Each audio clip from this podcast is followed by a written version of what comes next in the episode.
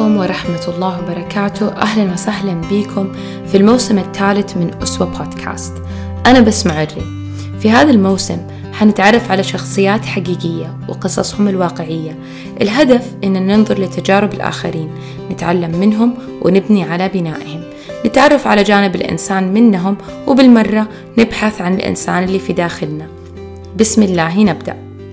بطلنا اليوم كان من العبيد. ثم أصبح مولى يعني عبد وأعتق. هذا البطل لقب بمفتي مكة المكرمة وقيل عنه أنه وعاء للعلم وعرف بعدين بمعلم العلماء.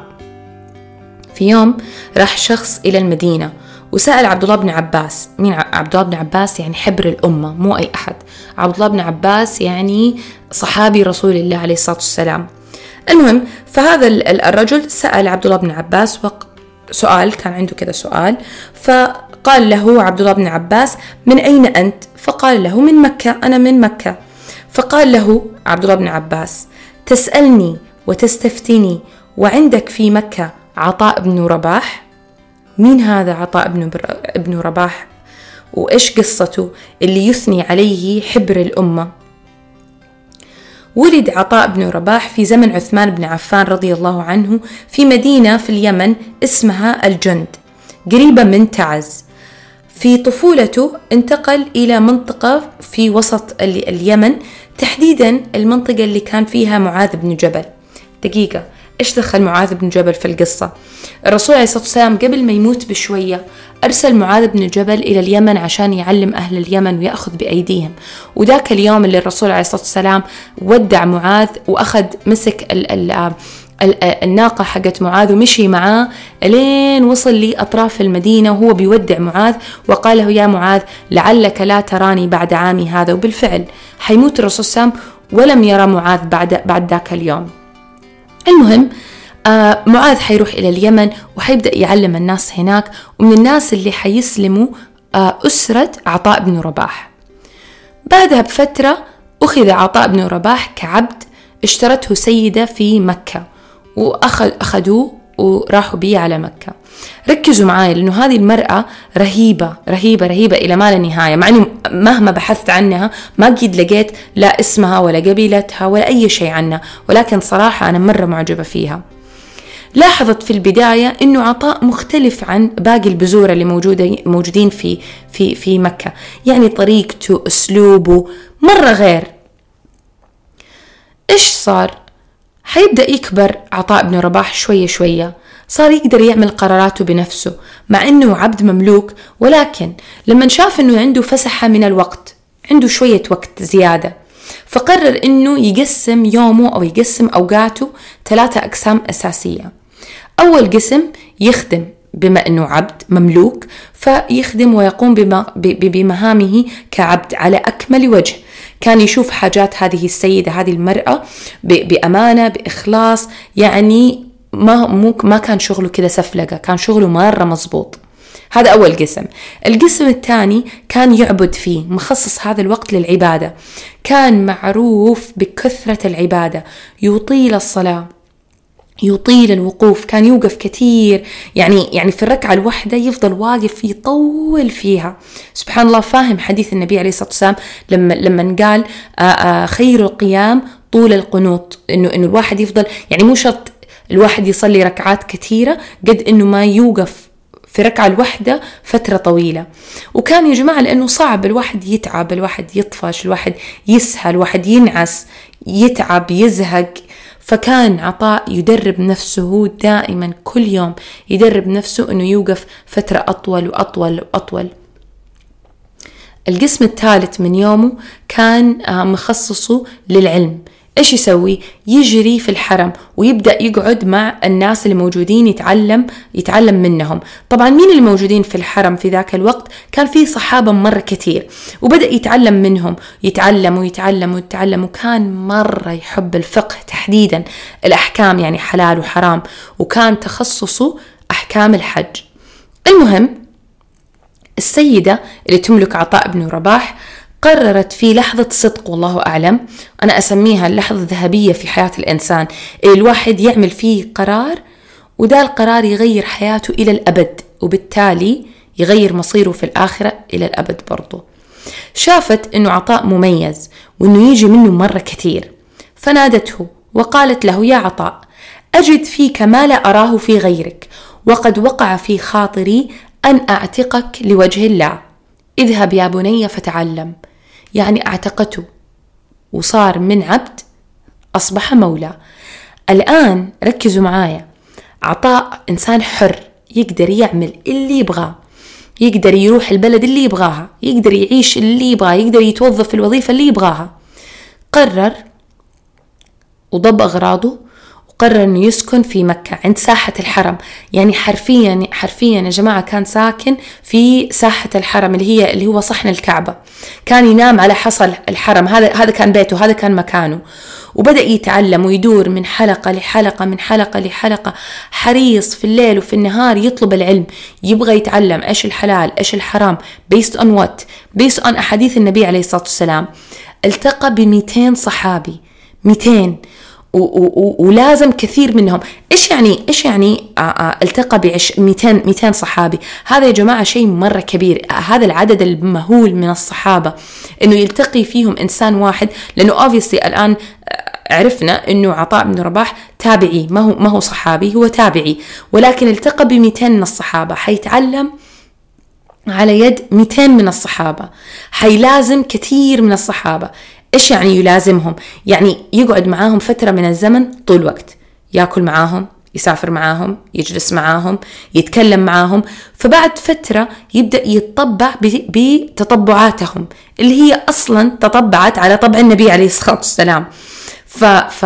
لأنهم هم هدول الصحابة لازموا النبي عليه الصلاة والسلام. من الناس اللي لازمهم اسمعوا شوفوا قد إيش أسماء يعني ناس عظيمة كبيرة. لازم أبو هريرة فترة. وعبد الله بن عباس وعبد الله بن عمر وعبد الله بن عمرو وعبد الله بن مسعود وأنس بن مالك حيروي عن أمنا عائشة رضي الله عنها وأمنا أم سلمة. كثير كثير. حيقعد على ذا الحال قد إيش؟ يعني يا جماعة لما البني آدم يحط لنفسه جول يقول إنه okay مثلا أنا أبغى سنتين ثلاث سنين أركز على الجانب مثلا الثقافي أو الجانب الصحي من حياتي أو الجانب المعرفي من حياتي. سنتين ثلاثة. حتى ال long life ال long term plan عبارة عن خمس سنين. عطاء حيجلس على ذا الحال يتعلم ويدور في حلقات الصحابة يتعلم منهم مدة عشرين سنة. عشرين سنة يعني تقريبا إن صح التعبير شبابه كله هو يدور يتعلم بين الصحابة. طيب تكلمنا عن طفولته وكيف نشأ وكيف كبر وفين انولد وكيف حيعيش في مكة. تكلمنا عن هذا كله. خلينا ندخل نتكلم شوية عن شكله كيف كان شكله. أبوه كان أصلا من بلاد النوبة وعرف عطاء أنه كان أسود اللون مش أسمر ولا حنطي. كل الكتب اجتمعوا لمن يوصفوه على ثلاث صفات أساسية أنه كان أسود اللون أفطس الأنف مفلفل الشعر. أعرج أعور واحدة من عيونه فيها مشكلة. يعني ما هي مزبوطة وبعد فترة في آخر عمره حينعمي. سبحان الله يعني يا جماعة بمعيار الدنيا وبمعيار اللي إحنا نشوفه شكله يمكن ما هو ما هو أفظع شيء ما هو مرة رهيب. وعنده ألف مشكلة. عنده مشكلة في رجله عنده مشكلة في عينه عنده يعني غير إنه فقير غير إنه كان عبد. وأعتق فيعني ثقافيا واجتماعيا ما هو ما هو آه، آه، من طبقة عالية. أو على الأقل كيف الناس تشوف بعض يعني. آه، كانوا إذا وصفوه قالوا دخلنا إلى مكة فإذ برجل في الحرم عند صحن الكعبة كالغراب وحوله أمم من الناس. يعني كثير من الناس الجداد ما هم عايشين في مكة. لما يدخلوا مكة ويجوا يوصفوا يوصفوا هذا المشهد كثير منهم كانوا يقولوا إذا دخلنا إلى مكة فإذا برجل عند الحرم عند صحن الحرم آه، عند الكعبة رجل كالغراب وحوله أمم من الناس. الطلاب اللي التفوا حواليه وكانوا يتعلموا منه أمم من الناس عدد مو عادي طيب صفاته. كان طويل الصمت. ما يحب يتكلم كثير. من ضمن فلسفته في موضوع الكلام إنه إذا حقول كلام ما له داعي أو كلام غير مفيد فما في داعي أصلا إني أنا أقوله. ولما سئل عن هذا ليش ليش أنت زي كذا؟ فكان يقول أتنكر أن عليكم كراما كاتبين يعلمون ما تفعلون؟ أتنكر أن ما يلفظ من قول إلا لديه رقيب عتيد؟ كان يعني يروح للقرآن وهي كوتس القرآن إنه أنا ما أتكلم كثير علشان أنا عامل حساب للملائكة اللي قاعدين يكتبوا يكتبوا لي كل كلمة بنطقها فهذا الشيء بيسكلي اللي كان يوقف بينه وبين إنه آه يقعد ويهرج ويقعد يتكلم يتكلم كثير في المفيد وفي الغير المفيد. سبحان الله كان له هيبة ومكانة برستيج غير عادي يعني علمه وصفاته وعبادته كل هذه الأشياء مع بعض خلت له مكانة عالية جدا جدا جدا بين الناس لدرجة أنه الزهري والزهري عالم معروف جدا من من أشهر العلماء وأكثر العلماء اللي آآ آآ آآ الدين انتشر ثرو علمه. سبحان الله كان طالب عند عطاء بن رباح كان يقول إنه ذهب في يوم من الأيام يزور عبد الملك بن مروان في الشام، عبد الملك بن مروان كان المسؤول عن المسلمين في ذاك الوقت اللي هو أمير المؤمنين أو أمير الدولة الأموية في ذاك الوقت. المهم فسألوا مروان عبد الملك بن مروان سألوا قال له من أين أنت؟ فقال له أنا جيت من مكة. فسأل عبد الملك بن مروان ومن يسودها؟ مين مين مين أكشخ واحد وأرهب واحد وأكثر واحد سيد في مكة الآن؟ فقال دون تردد عطاء بن رباح. فقال عبد الملك بن مروان من عطاء؟ أهو, أهو سيد بن أشراف القوم. مين عطاء؟ أول مرة أسمع بذا الاسم. هل هو إنسان مشهور معروف آه، من, من أشراف القوم من علية القوم؟ فقال لا بل هو مولى. عبد وأعتق. فاستغرب عبد الملك بن مروان وقال سبحان الله وبما سادكم كيف كيف صار سيد عليكم؟ فقال بدينه وبروايته يعني بعلمه. قال عنه الأوزاعي أنه كان أرضى أهل الأرض عند الناس. يعني إيش؟ كانوا الناس كثير يحبوه. تعرفوا البني آدم اللي كافي خير وشره ومليان قلت لكم هو وعاء للعلم وعاء للعلم. فكانوا الناس كثير يحبوه كثير يشعروا أنه, أنه هو عبارة عن سلام في الأرض. مات رضي الله عنه عمره 87 سنة سنة 1114 من الهجرة.